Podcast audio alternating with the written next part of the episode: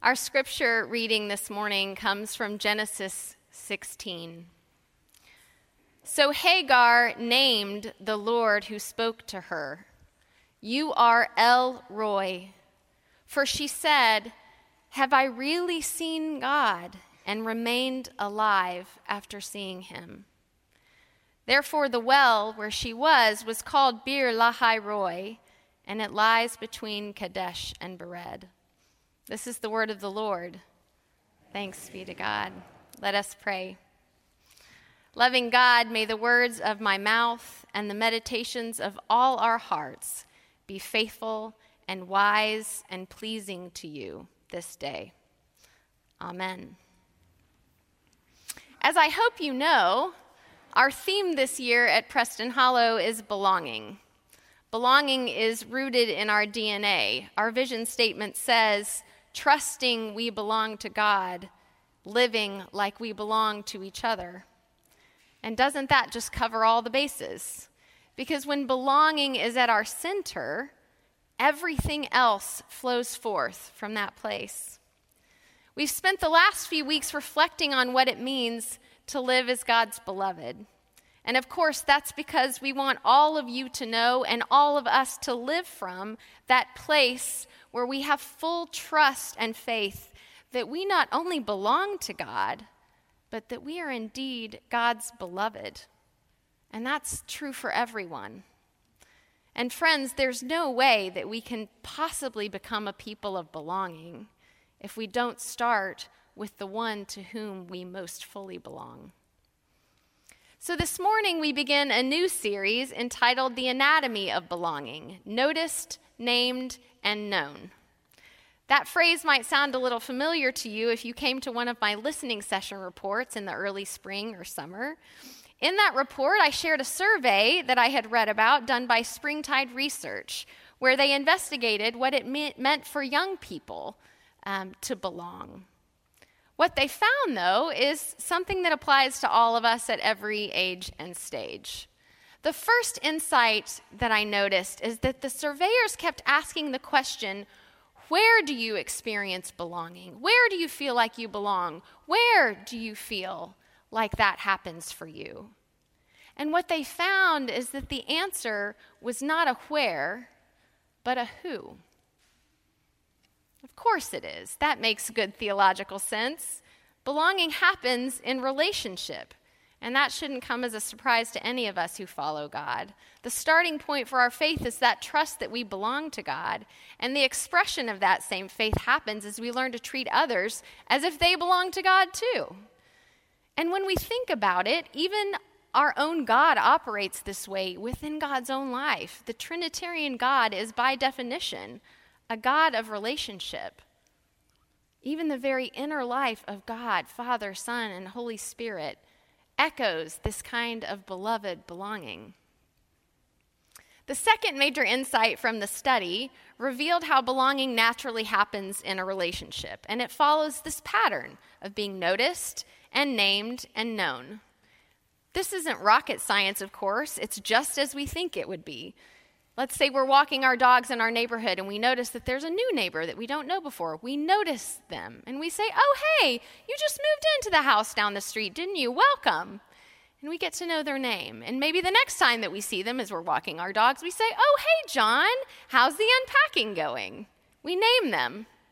And then maybe the third time we see them, we say, Oh, hey, John, how are you? I heard you were going to visit your mom last weekend. How is she? We start to know something about them. As it happens, cultivating a sense of belonging is actually quite natural for us. Isn't that nice to know? This is not like hiking Mount Everest or doing something that's outside of the realm of our very human nature. It unfolds without much effort on our part because we're designed and made to connect with each other. So, belonging isn't really about effort or figuring it out. It's not a formula, it's just about showing up and noticing. It begins with just paying attention. So, the next few weeks, we're going to be looking at stories in Scripture and noticing the way that God notices and names and knows people. And today we begin with this unlikely story in Scripture of Hagar.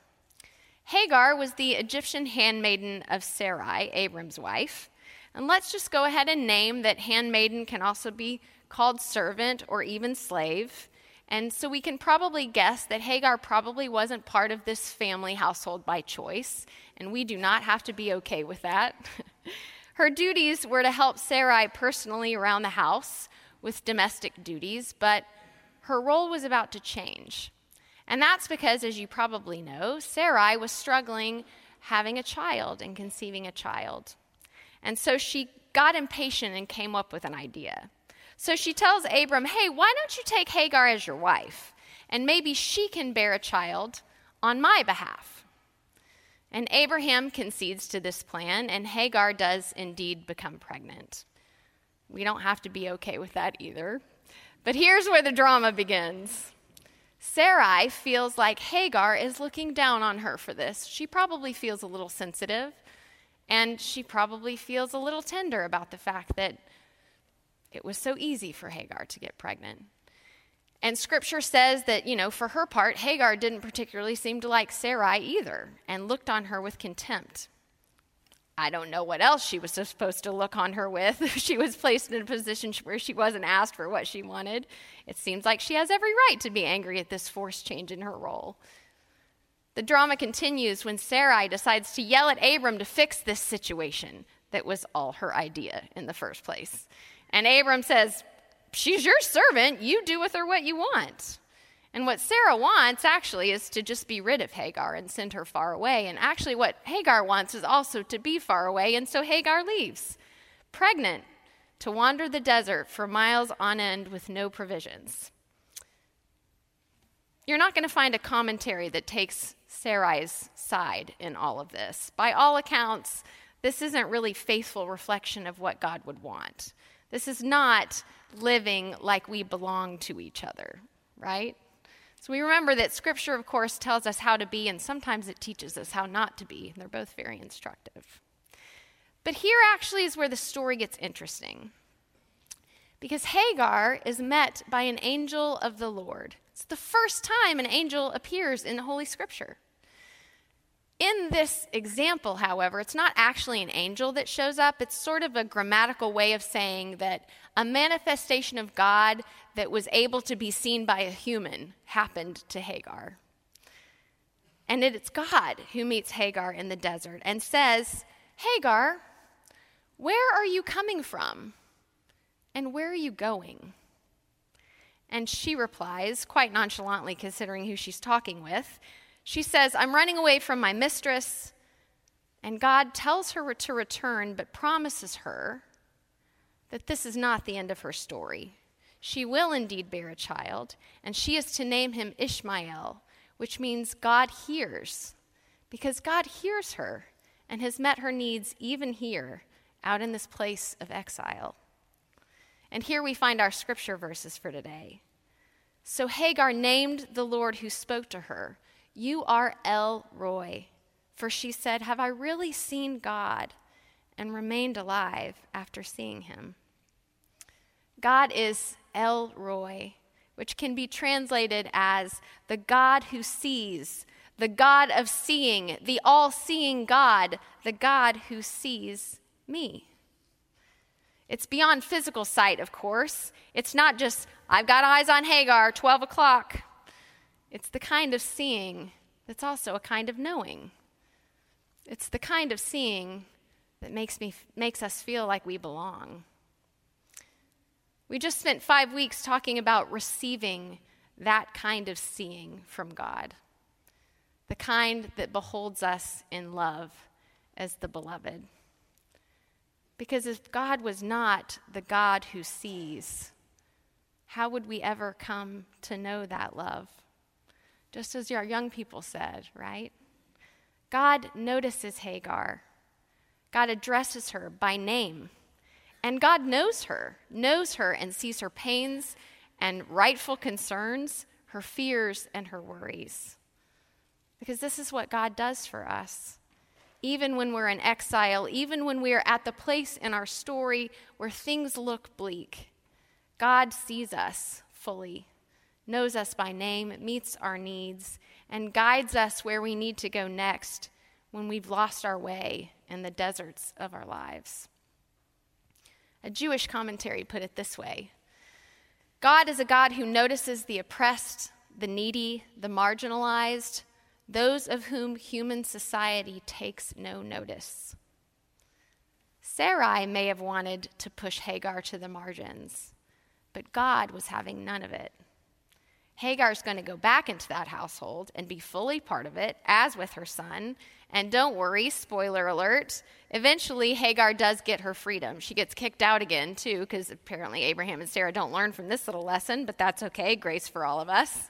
But after Ishmael is born, you may remember that when they cast them out a second time, God promises to make a great nation out of both of them.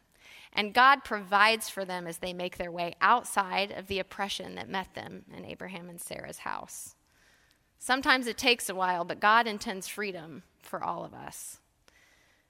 But here's the really radical thing it's not only God who sees us, it's also us who see God. Hagar is the first and only person in all of Scripture to name God. And I believe that she holds that honor because she knows, maybe more than most of us, what it means to be seen. What else gives her the courage to persevere in a situation that had to feel so hard? I think it's because she returned to that house knowing that she belongs to God and also knowing that in some way beyond her understanding, God belonged to her. Rabbi Jonathan Sacks wrote Faith is the ability to live with delay without losing trust in the promise. It's to experience disappointment without losing hope. To know that the road between the real and the ideal is long, and yet to be willing to undertake the journey. That's a lot, and it's really good, so I'm going to read it again. Faith is the ability to live with delay without losing trust in the promise. Faith is experiencing disappointment without losing hope. Faith is knowing that the road between the real and the ideal is long, and yet being willing to undertake the journey. It's not Abraham or Sarah who had this kind of faith in our scripture today. It's Hagar who has this faith despite how Abraham and Sarah have treated her. She lives with delay without losing trust in the promise that God gave her and her son. She experiences profound disappointment but doesn't lose hope. And she knows, you know, she knows, that the road between the real and the ideal is long. And yet she proves herself willing and ready to take that journey. So the question for us is how do we become the people of this kind of faith? And I believe that the answer is when we know in our bones that God sees us and that we see God. It's the mutuality of this seeing that's the thing that grows this kind of radical trust. Hagar wondered if she could see God and still live. And what she realized, and what we must realize, is that it is by seeing God that we live. We talk a lot at church about God seeing us. And that's important. It's our home and our compass. But if we're truly to be a people of belonging, it also means we become the people who claim and proclaim and live as ones who see God. When we do that, just like our young friends taught us this morning, we feel love for God. We fall in love with God when we see God. Because when we see God, you see, we have a much clearer vision by which we see each other. And that, beloveds, is how we watch this anatomy of belonging, this noticing and naming and knowing unfold. So may we trust this week that we are indeed God's beloved. That when God looks upon us, God knows us by name and looks on us with unshakable love. And may we also trust that God has given us eyes to see God right back, to name God even, and to allow that togetherness, that mutual belonging of this safe and trusting relationship, to give us the eyes to see the world the way God sees the world. May it be so. Amen.